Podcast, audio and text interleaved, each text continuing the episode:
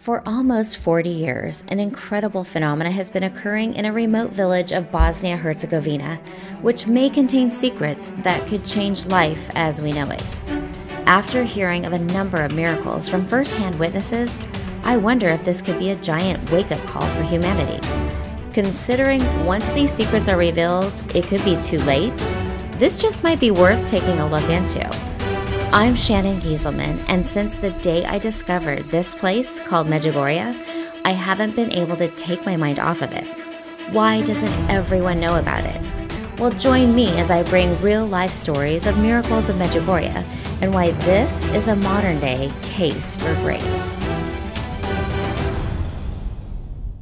Welcome back to Miracles of Medjugorje, a case for grace. This is Shannon Gieselman back with my mom, Elaine Leatherwood, to continue part two of our pilgrimage to Medjugorje. Enjoy. All right. So, one of the things that I remember when we were walking to see the risen Christ statue was we were having a conversation about we should go to adoration. And I was trying to explain to you what adoration was because I don't think we've ever had that conversation. And as a Protestant, they don't practice adoration.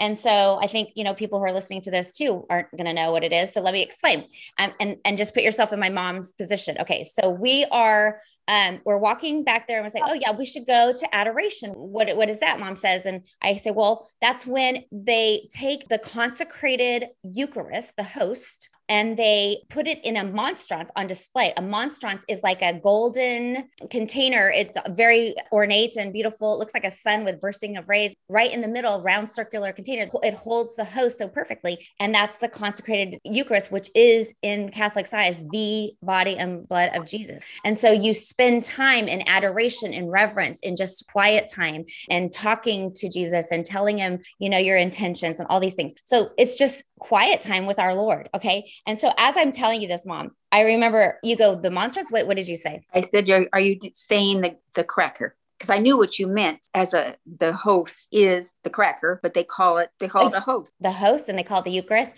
But it was just so funny because she goes, What what you mean the cracker? so Beth and I got a good laugh out of that. oh well, I immediately regretted that, but that was we were no, trying to. It's endearing, but it's the truth. I mean, that's kind. It is made out of bread, and it's basically in the form of a cracker. So anyway, um, that was like a funny little moment that we had we're now making our way to like our third day there. And I remember Mass being very special for that. And when we, that later after Mass that day, that was when we went up Cross Mountain. I remember being so nervous in anticipation of climbing Cross Mountain. I mean, this is the thing that we've been training for, right? you, you and your walking sticks back at home, you've been climbing our hills here and the elliptical, we've been training for it. But I realized, mom, when I went up Apparition Hill, I knew that you weren't going to be able to handle that, the tackle that mountain. It it was just too treacherous, too uh, jagged for you. So you stayed back, but myself and Beth, we made a little pact. We're going to do something extra special. And this is not to brag or anything by any means. So please don't take it like that. But Beth and I kind of shook hands that we were going to take it an extra challenge and conquer this mountain barefoot.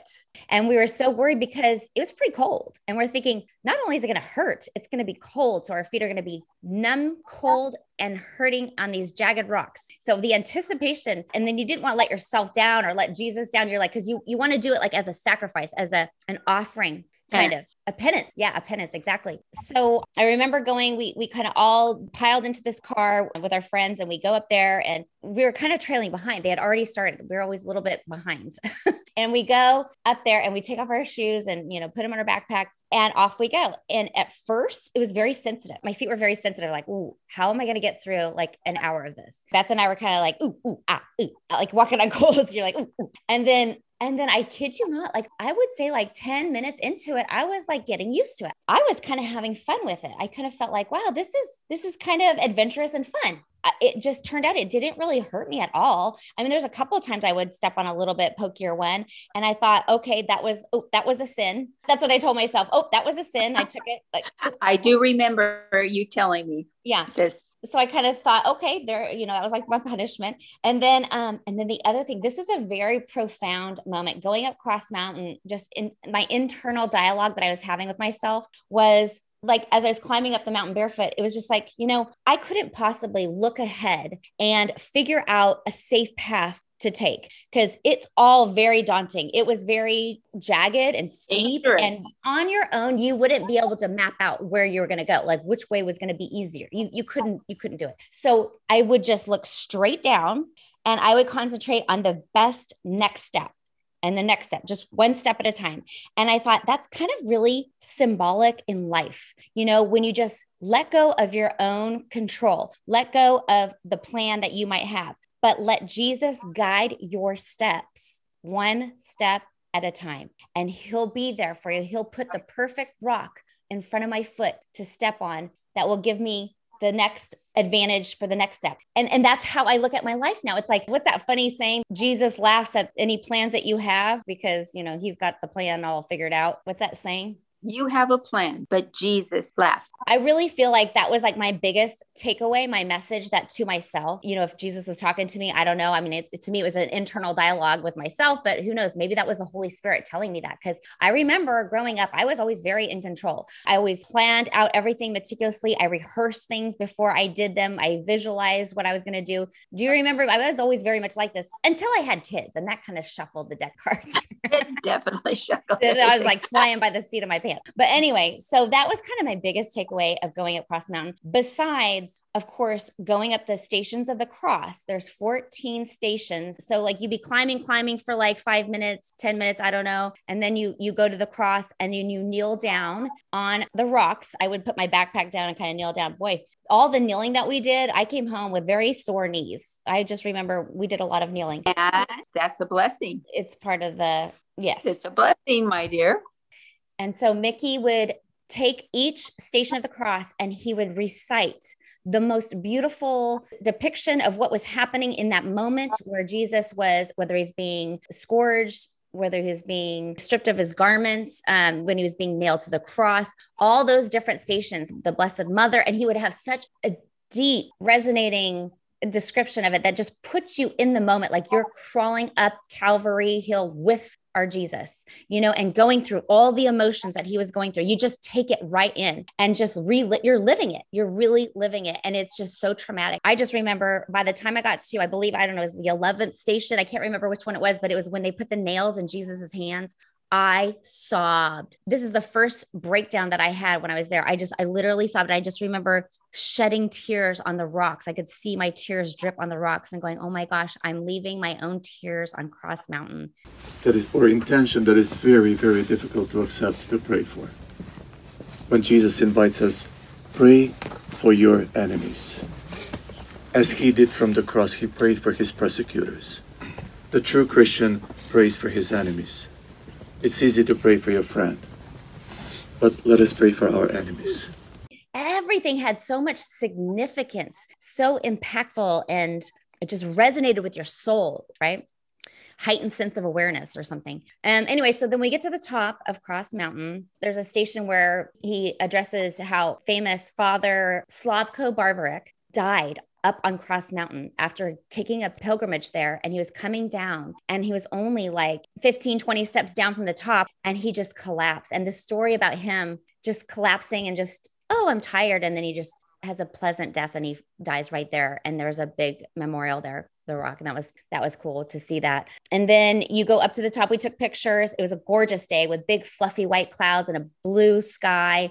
And just to watch and stare at the clouds go by. We did one of those things like when you were a kid and you just kind of laid in the grass and looked up at the clouds and tried to see shapes and things out of it.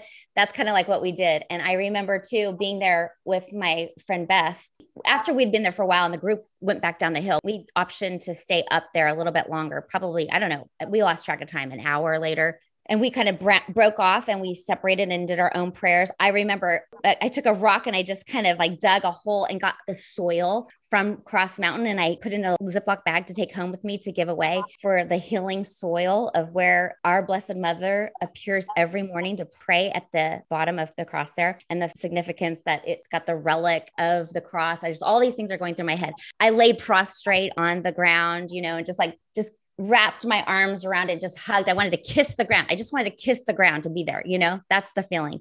Anyway, Beth and I, we embraced at one point and she goes, she goes, Do you see the miracle of the sun? I see it. I'm like, No, I don't see it. I don't think I see it. It's too bright. It was too bright. I couldn't look up, but it's very cloudy. And she goes, I see it. It's very subtle. Here, let's pray. And so she wanted to pray. This is how she saw it. Like she prayed with her friends and they she saw it.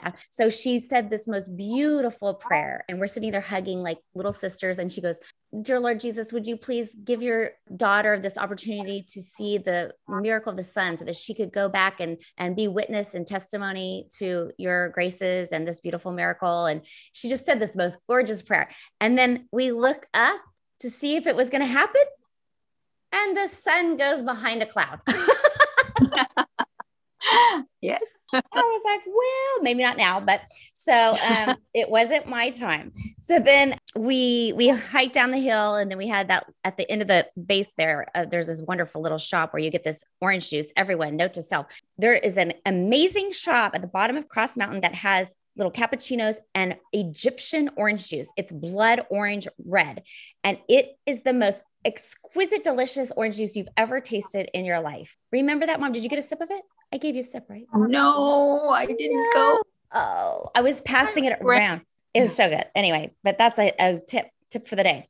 What else? So we get back. We have it was a late dinner. I think it was a late lunch. That's what it was.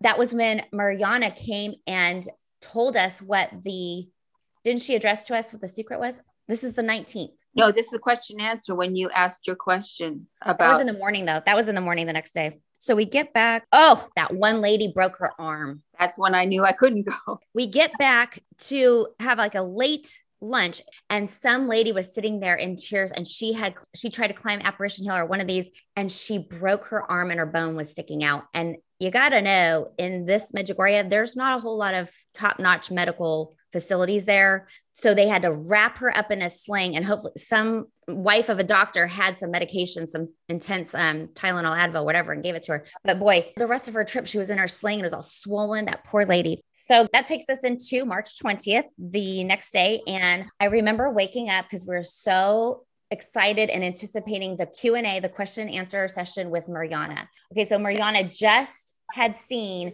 our blessed mother the day two days before and she's coming out of her, you know, funk. She gets a little frazzled after that, coming back, the re entry back into reality.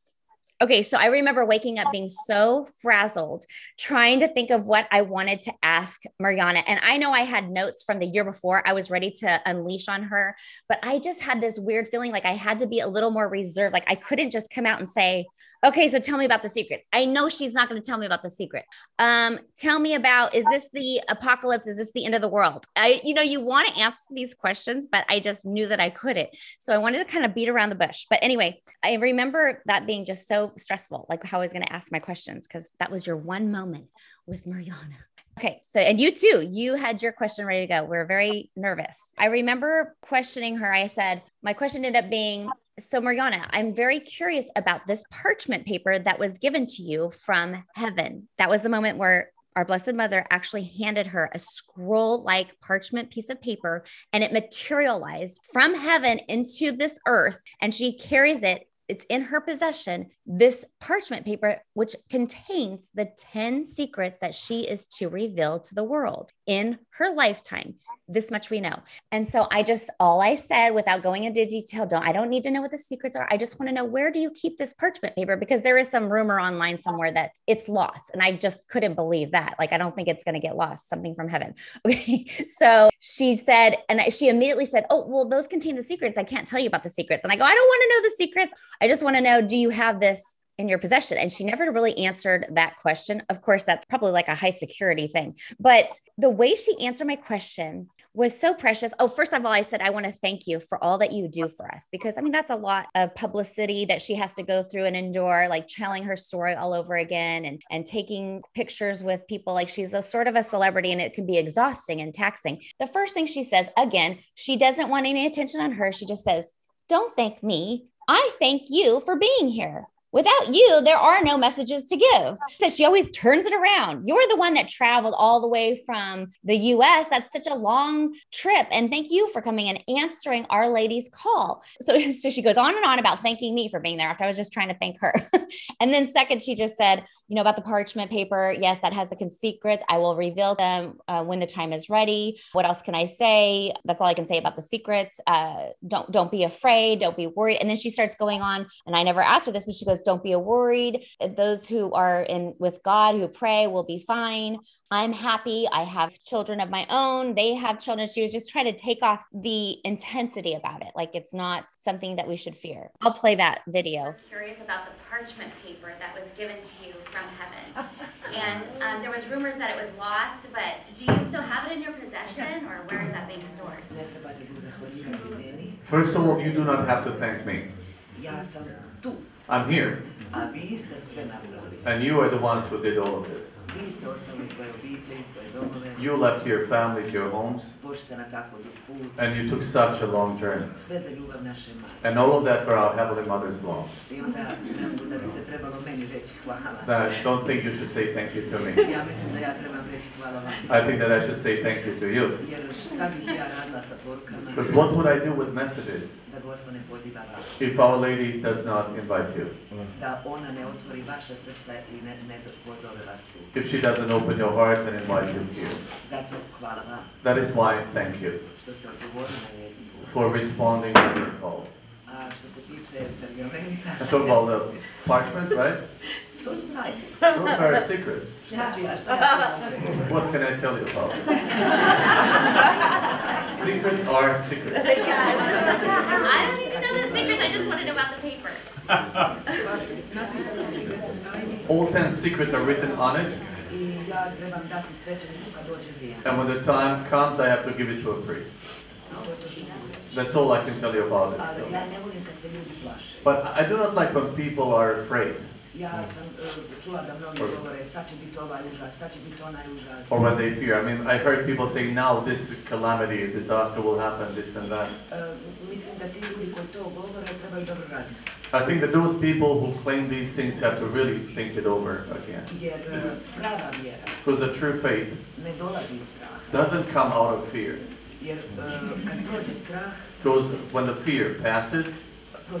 Faith is gone. Then you think, I don't need that God anymore. Ali kad vjera dođe iz ljubavi, But if faith comes out of love, onda je to prava vjera. then it is true faith. Jer mi smo svi vidjeli tisuću puta Because we all, for a thousand times, were able to see kad je nešto strašno se desi, when something terrible happens, o Bože pomozi, Bože pomozi. we all say, Oh God, help us, God, help us. U crkvi smo molimo, sve činimo We are in church, we pray, we do everything. i prođe to, And when that disaster is over, pa neka otići u crkvu kad ima vremena. then okay, I'll go to church when I have time next. Nemam sad vremena za molitvu, znaš posao, djeca, kuća. I have no time to, for prayer because, you know, I work hard, I have family, home, and children. Zato ja kažem, iz straha ništa dobro ne dolazi. That is why I say nothing good comes out of fear, Samo iz ljubavi. Only out of love. Um, Mom, you asked her about not being Catholic, and she said, Well, she's not a theologian. She's just a visionary, and she's only here to relay messages. But she says, um, We here on earth are the only ones that create a divide when it comes to religions and different religions. She says that only Jesus is the way to salvation. So as long as you know Jesus, that's all that matters. It doesn't matter with That's your what she asked. She did. Yeah. She did ask me, "Is it Jesus? My being Protestant?" And I said yes. She says, "You're fine." Yeah. So it doesn't matter if you're Catholic. It doesn't matter if you're, you know, if you're Mormon, you know Jesus. That's the way to salvation. But that she did say that is the key. And so she was very relieved when she found out that you did believe in Jesus. Yeah, she was. Uh, but my other question to her was why? Because I, as a Protestant, I can't understand, pretty much to this day, the repetitiveness. I'm learning the repetitiveness of the prayer. But she told me that that's where you be focused, and that's where you pray. You have more praise and closeness to the Lord, and that kind of answered my question because to us Protestants, it, we're just told to pray our prayers, our Father prayer, but there's no certain prayers that we have to repeat.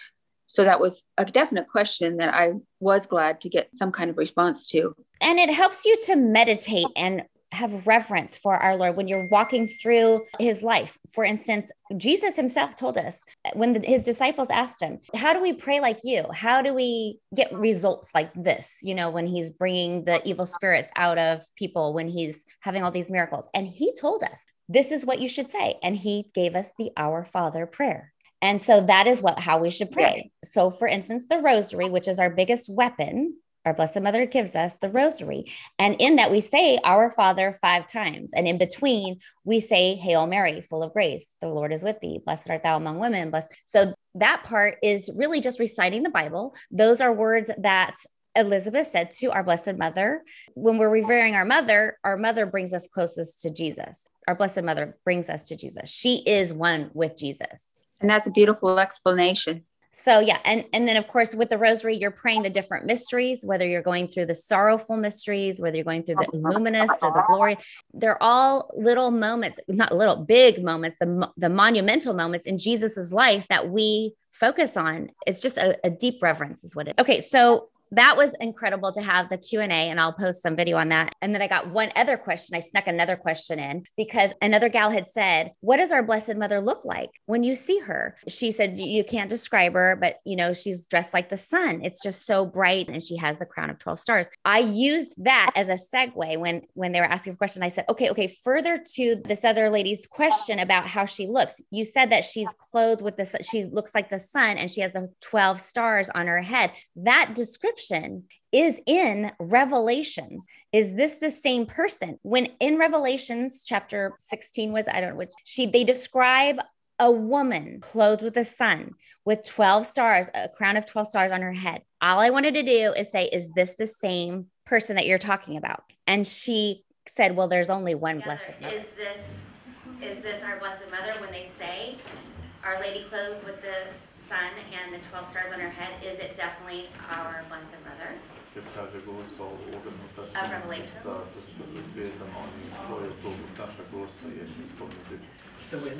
There's only one Our Lady, of course. It, it's Our Lady. A na primjer, uh, ogrnuta suncem, to sve. For example, adorned with sun and, and all of this. Uh, to sada treba teolozi da objašnjavaju. Now you need theologians to explain that. Jer ja bi na primjer rekla ogrnuta suncem, I would say adorned with sun. Ogrnuta ljubavlju, milošću, velikodušnošću. Adorned with love, uh, grace. Uh, and so she did it in a way that was like basically yes.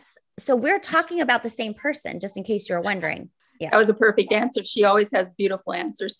Mm-hmm. Um, okay. So after Mass, we had cappuccinos at Colombo's, always like a favorite part of our day. As we, as we found out, it's a favorite place for everyone to go to, even the locals, which makes it charming. Mm-hmm. This is a funny story. So we were sitting out on the little patio with Beth, and we had our little cappuccinos, and then the bells of St. James go off, and it was just so. I remember, Mom, that night you woke up in the middle of the night and go, we forgot to pay our bill for coffee. And so, so remember the next day we go back and we're like, oh my gosh, we can't remember if we paid or not. So here, please charge me for two extra cappuccinos and um, we'll settle up. He goes, no, no, no, don't worry about it. I'm like, no, please, you have to. He's like, okay, okay, I'll do it just so you can sleep at night. It was so. And that's kind of what I remember. This is what's so special about Medjugorje. One of the most special things is the people. The people make it so special because they're just so beautiful, loving, gracious. How about when we went into the postcard store and you want to get those three postcards and we didn't have the right change? And the lady just says, just take them, just take them and come back when you have the right change. And I'm like, mom, let's just leave her the extra change. It's fine. So again, just the the the honor system. They're like on the honor system, right? Yes. And they do not give you any flack.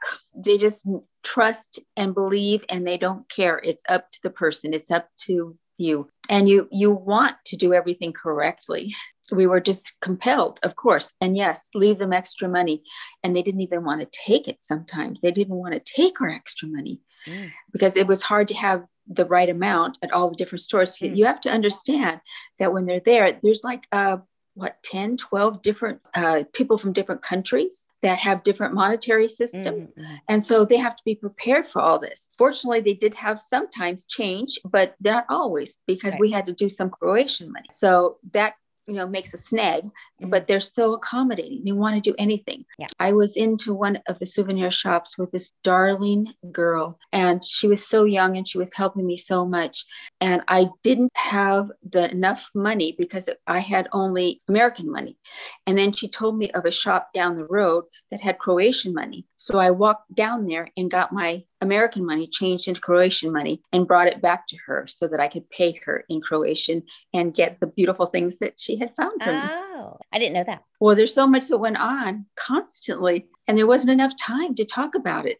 Mm-mm. And the little time that you had, you kind of wanted to sleep or rethink everything. I mean, you just need time to meditate on everything that you're there and seeing and doing. Yeah. Um, okay, so then I also have when we came back that day, we celebrated Mariana's birthday. And she came out with her two giant sheets of cake and she was able to serve us. She served us her birthday cake and we all sang happy birthday. She blew out the candles and we just spent that precious moment. That was just so awesome. And it was the, the most delicious cake ever, wasn't it? It just had the berries on the top and then we had the chocolate one too. Oh, so good. And so that was precious. And she's doing this with severe pain and smiling smiling through it. And then we got to take our picture with her, which was so special, and give her our gifts. That was a, a very intimate moment where that's when she like embraced you and said, Okay, do you believe in Jesus? Okay, thank you. Is like good.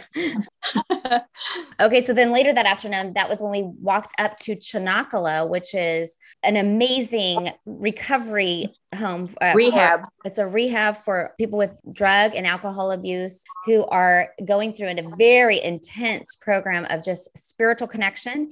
And that's their main ingredient for recovery. And I believe, check me on this, but I have heard that this is the number one place in the world where they have the like like the most highest yes. recovery rate there is. It's like 98%. And yes, I have read that in a couple different places. 98% Unheard of. Yeah. So when you go there, it's hardcore extreme. You you give up your phone you give up the tv there's no going to the movies. You're eating breathing living god and community and you the men get together there not to say there's not women there but they they maybe they have a i think they have a separate one for women.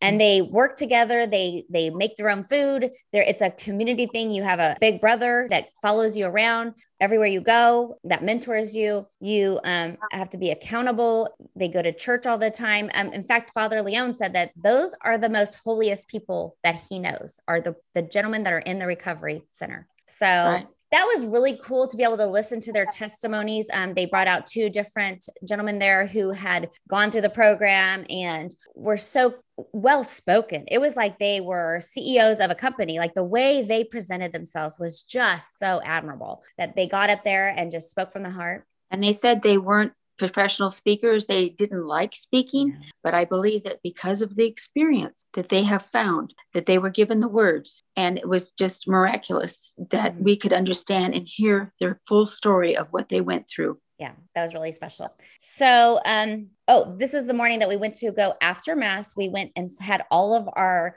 items blessed and exercised by father leon whose 50th birthday was. Yes we um, got to run into Dun dun dun. Paul Ford O'Neill, PFO. Very funny story. okay, one of my podcast listeners, his name is Paul, he found me back in November. So several months ago, before leaving for Medjugorje, he reached out to me in an email and he was complimenting me on my podcast and how he really enjoyed it. And he just was such a, a character, even over email, I could tell.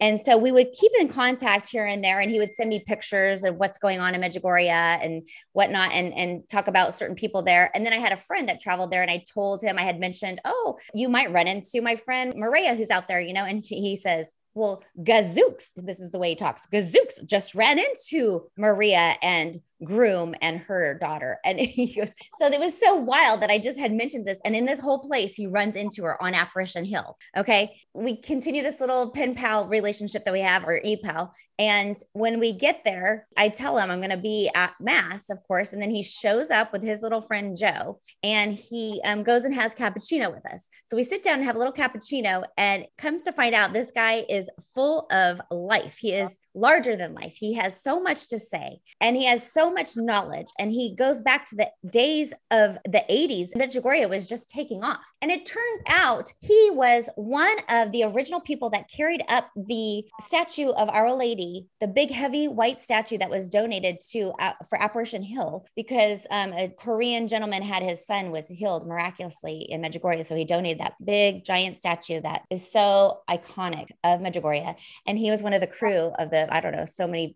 50 people that carried it up that hill.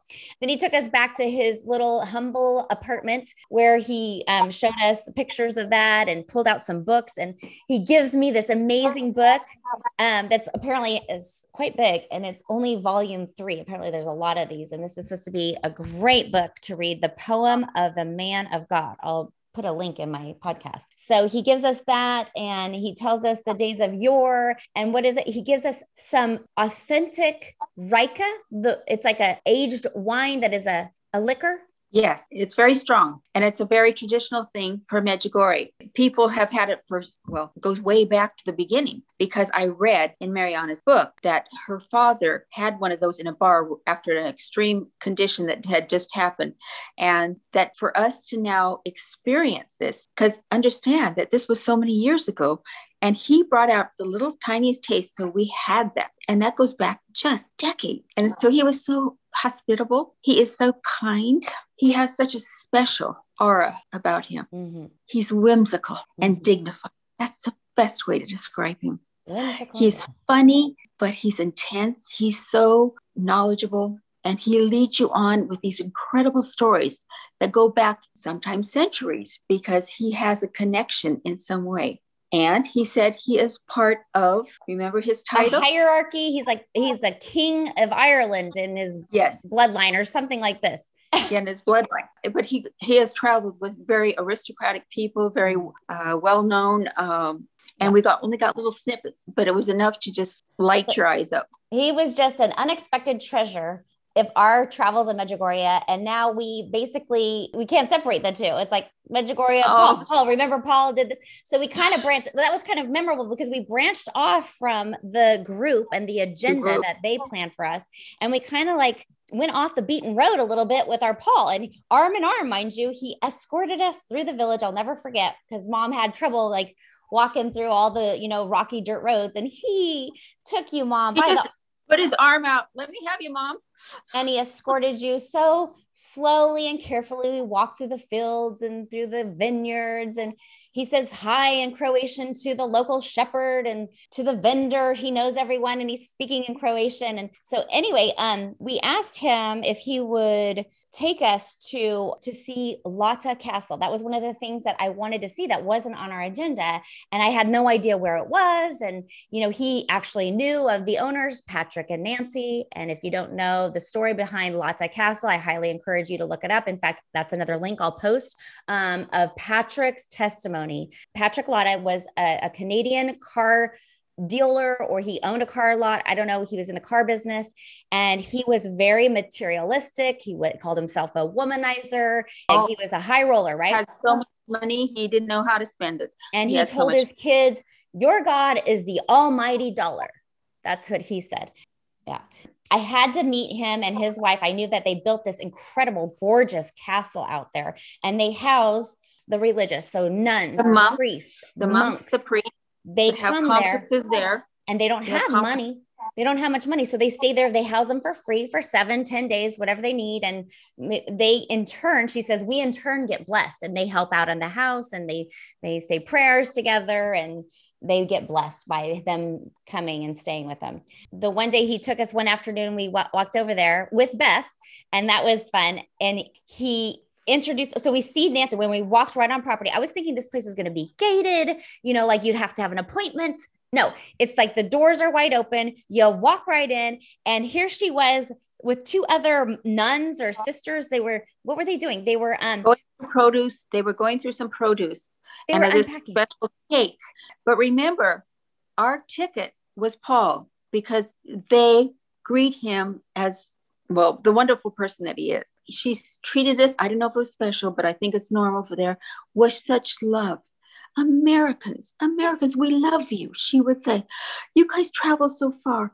Uh, she's, it's such a blessing. And I want to share tea. Please come have tea.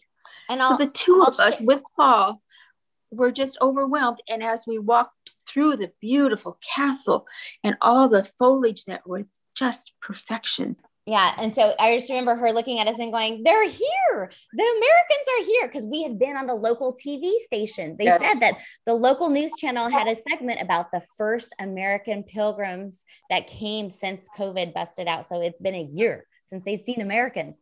So she goes, The our angels, the American angels are here. She called us angels, mom.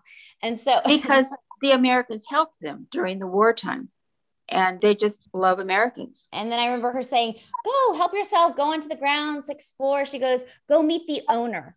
And she was pointing to how Jesus, the statue of Jesus, was at the end of the the way there, and she goes, "That's our owner." She gives all the credit to Jesus for the castle. Isn't that beautiful? Yeah. It was so beautiful. Just she had this another aura about mm-hmm. her of welcome and softness.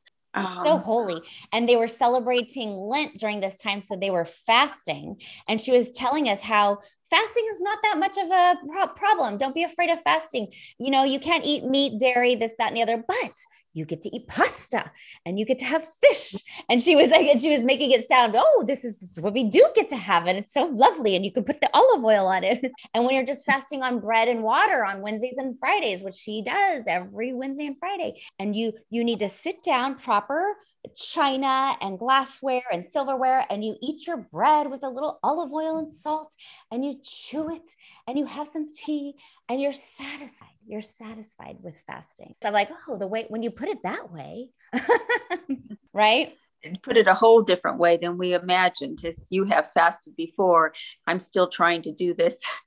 Uh, but you understand there again is what the Catholics do. They have reverence for everything. And that was the biggest thing that I took away because I understood the Catholic religion, which I did not understand because I was raised in the Lutheran church, the Methodist church, and now I'm going to the Protestant church. I had fear because when I went into a Catholic church, all the statues, all the ornaments, all the routines, all the rituals just scared me. But when I saw and experience that word, reverence, then I understood all that the Catholics want to do is pay this beautiful reverence to our God, our Father, our Lord, and the Blessed Mother. So that was the big takeaway for me. I understand, I know, I feel, and now I can love and the love of the Catholic Church. And I respect them so much.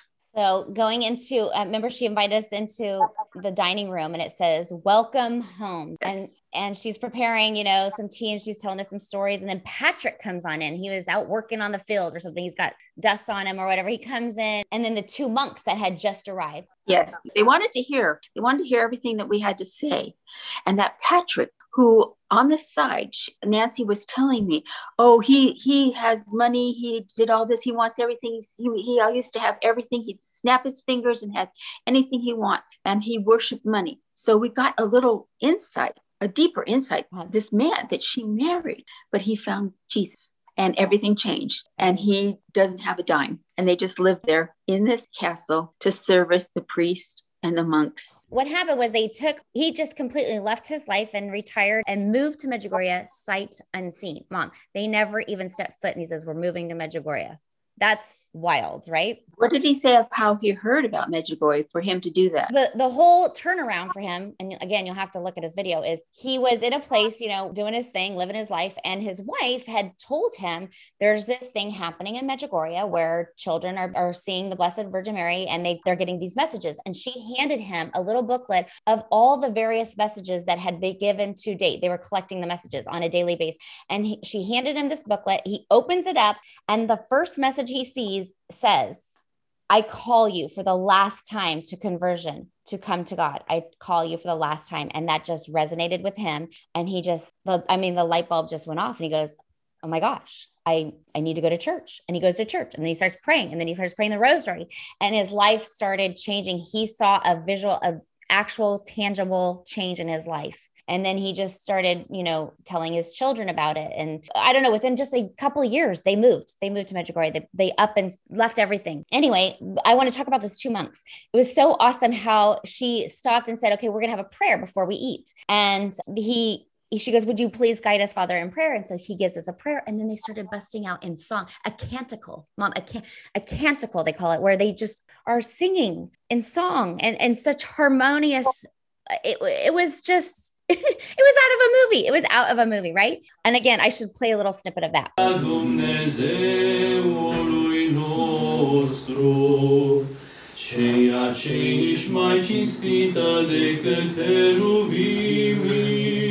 și ești mai mărită fără de asemănare decât serafimii. There you go. And then, um, okay, so then we started to sit down and she goes, now what time do you have to be back for with the group? What time is lunch? I'm like, one, 1.30, whatever it was. I go 1.30, I think it is. And she goes, and I said, now, but I wanted to stay. And she immediately, she, she says, no, that us. would be rude. She, she says, you have to go. Yep. Sorry, you got to go. So we didn't get served our tea and we had to bounce out of there. She dismissed us. She says, "Oh, well, you can't you can't show up late. You can't leave your group hanging on the last day. It would that be would, disrespectful. Would be- so much wanted to stay. The atmosphere, the love, the warmth, the uh, her little kitchen and all everything that they were. We just would wanted to sit down and visit with them. And we knew we weren't going to be able to get back there. We knew this is it. This we were running out of time. I, I mean, know, it wasn't enough time. So anyway, um, yeah, we then we walked back and had the fondest memories of that. I just that castle was so beautiful and bumped the into people inside were just unbelievable, mm-hmm. beautiful, super memorable. And then we go back and something important that we had to get back to at the house. We are very we are very glad that we did get back because there was something important that happened. Was that was Mirjana there again? Oh no, I think we I don't remember. I just dinner well, it's always Nikki had something to say that was remarkable. Oh, he maybe he had the, the message that he told us that was uh, uh, so diligently mm. transcribed down to the oh. commas, and he told us the message of that Mirjana had on her birthday. Mickey did come in and tell us the message that was given to Mirjana on the 18th. I think he did that that day or the next day, but I'll have to post that. That was a very good message, and he, in addition to the the message, Mirjana said that she felt the overall feeling of love and beauty and hope. Hope was what I remember. That's not something that was in the message, but just the feeling that was accompanying that our Blessed Mother appeared with a feeling of hope and love. And that was inspiring because in this time, this troubling time that we are in in the world, it was very inspiring. Okay. Um, I don't know if I'm mixing my days, but we're supposed to meet at three o'clock because we thought we are going to get a, a, healing blessing by the Spanish priest that's there. And so remember, Beth had heard that through the grapevine. And so we all meet yeah. at three o'clock and it wasn't, it was a miscommunication. So it didn't happen. So we all played the Divine Mercy Chaplet at three o'clock with our little group that was there. There's like a dozen of us or so. And then Paul was going to come meet us too. So Paul comes and meets us there I just remember walking up, he was praying at the Blue Cross. Oh. And then we, um, he took us down for a walk around to the studio. He wanted to introduce me to Katerina Maria Vision Studios. And he introduces us to her. Remember how we did that long little walk throughout the village? It was just so beautiful. And he tells us more, more stories of days gone by, the, the days of yore. And, and then, and then that little dog that we, that I pet that morning, that little dog at the church found us and followed us all around the village. Remember that dog? Yes, yes. He you were so intrigued. All the way across he, town, and he was following us again all day long. That dog followed us. That was kind of crazy too. And so um, we go to the studio. We sat down, and the cute little Katerina invited us in for some nice lemon cake, homemade lemon cake, and Turkish coffee. We sat down and had that. And then they wanted to get our testimony on camera. So they videotape us on camera, telling us how our pilgrimage was going and what we're taking, our takeaways from that. Um, and so we got that on film. That was really interesting and special. And Paul's whole thing is he wanted to collaborate with Katerina, introduce me to her so that we could work on stories. So, because that's what she does is she gets English speaking pilgrims to testify. And they, meanwhile, they just do news beats around town. And so that was a neat yeah, connection. She, mm-hmm. she does what you do she tries to get the word out about Medjugorje. So that was our last day, and we knew that we had to pack up and get ready for um, leaving at midnight. We had to report to duty at midnight, all packed and ready to go and get on our buses and leave at one o'clock. So shove off was one. So Paul promised us, he goes, Well, I'm going to come say goodbye to you. I'll show up at midnight. And we are just like, you don't have to do that and so we go and we had a, we had some dinner that night we took a little nap because we knew that was the only time we're going to be horizontal for the next 25 hours we're going to be like it's going to be a long trip so we got a little nap and i set the alarm to wake up at like just a little bit before midnight and i had actually gotten up a little before the alarm to go to the bathroom and I heard someone down the hall say, Shannon and her mom. And I was like, oh, they're looking for us. And I was kind of groggy. I remember just being kind of groggy, like just waking up out of my fog. And I heard our names. I'm like, oh no, did we, did we, did we like get late? Are we late? And then, and I started panicking. And then the, there's a knock on the door. I'm like, oh, and I open up the door. And who is it? No, I opened up the door and we both stood there together and just could not believe our eyes. It was that Paul. he was standing there and he had something with him for us. It was the book, wasn't it? The so book. not just a book, but he hands Not me- just a book. No, he hands the most incredible thing he gave her. We still can't take it in as to the significance and the history and the beauty and the how old it is. It's the Douay-Rheims Due Ram version Bible. I've never heard of it, but he says apparently this is like the version that you're supposed to refer to. I, I don't quite know um, why. I don't know why it is, but just this is the version that he thinks is the best one. Yes. Um, I have to get back to you on why. Um, it was perfectly golden tabbed.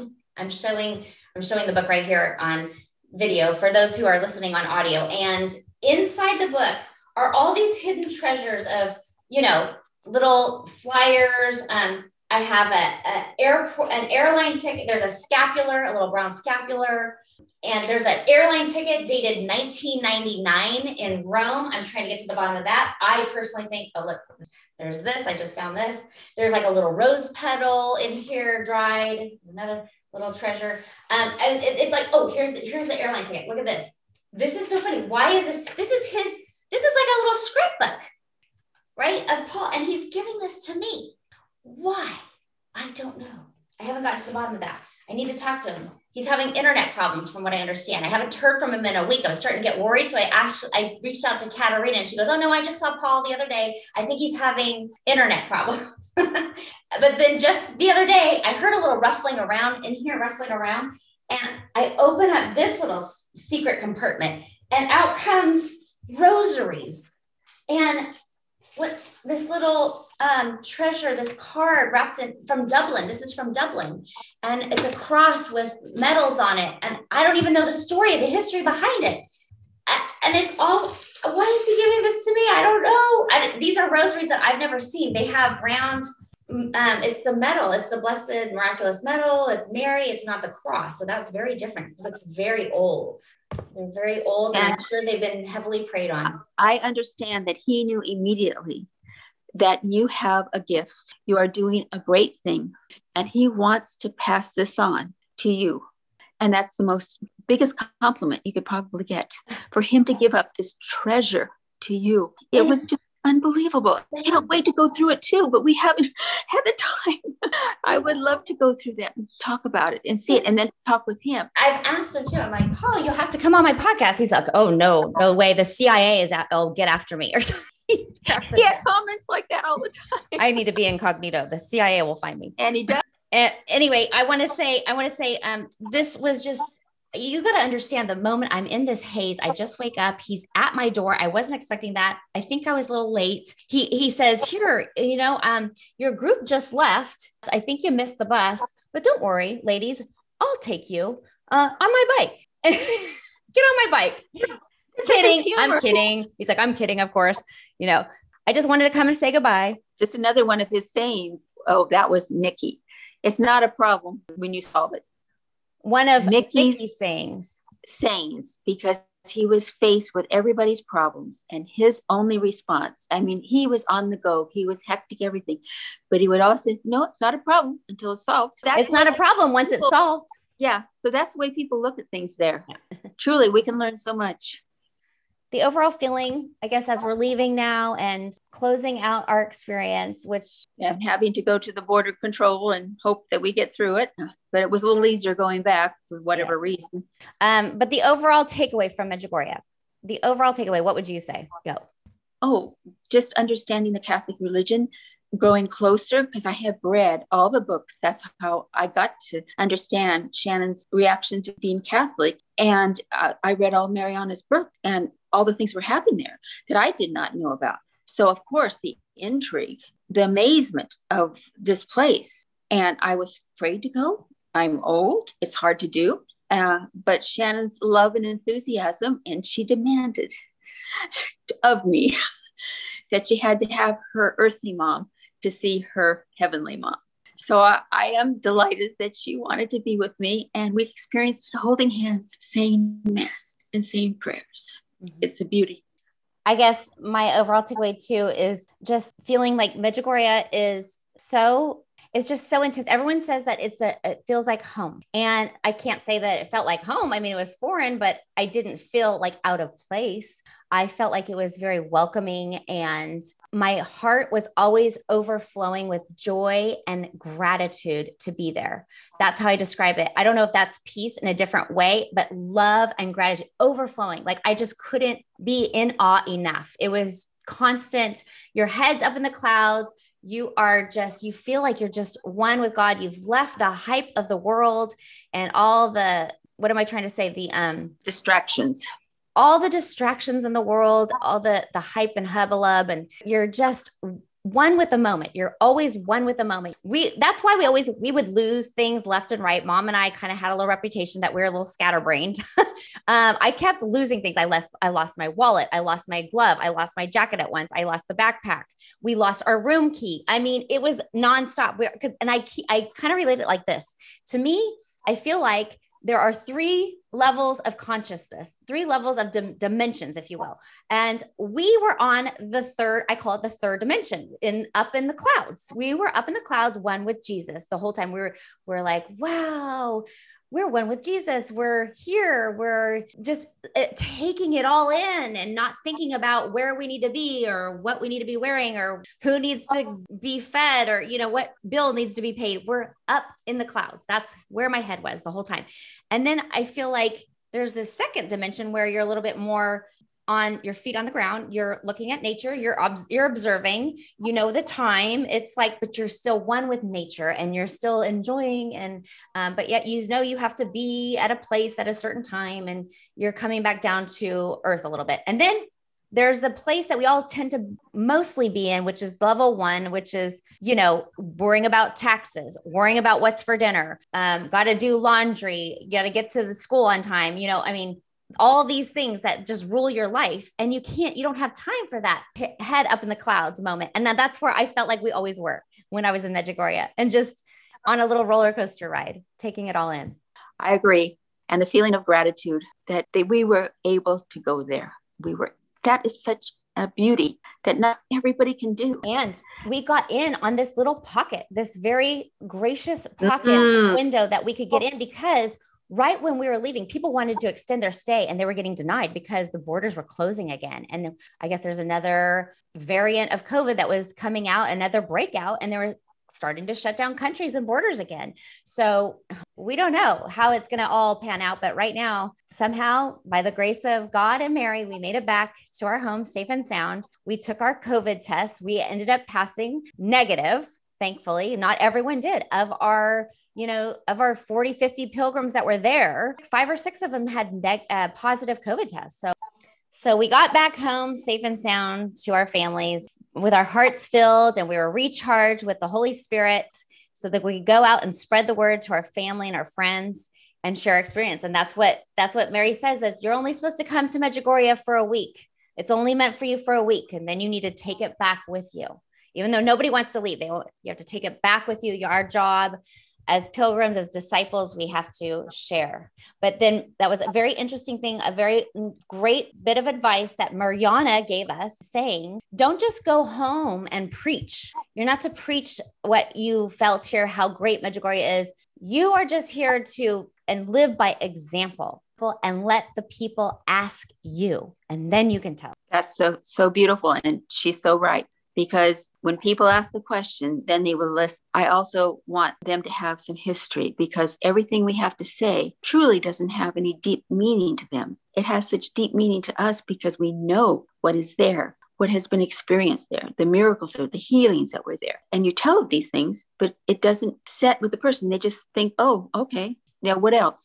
It, you know, people in general, of course, nobody wants to be preached to.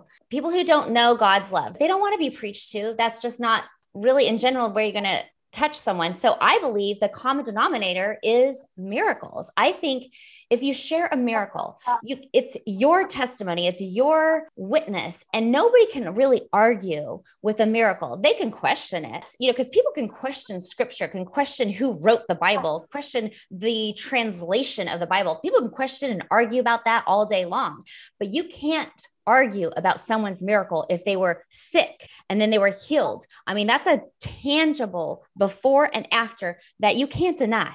So that's why I love miracles. That's why, to me, that's where we all can meet on common ground. I guess um, if I look back and at miracles, I didn't have my rosary turn gold. I didn't. I uh, oh, I didn't talk about this, but I did see. I think I saw the miracle of the sun that was one time when I was by myself. I went and I went to adoration and then I went to the risen Christ statue and I had a moment there. I was just taking it all in and I looked up at the sky and it was a little bit hazy, but I was able to see that it was actually um, Beth texted me. She goes, "Are you seeing the miracle of the sun?" It was around 5:40 when a lot of people see the miracle of the sun.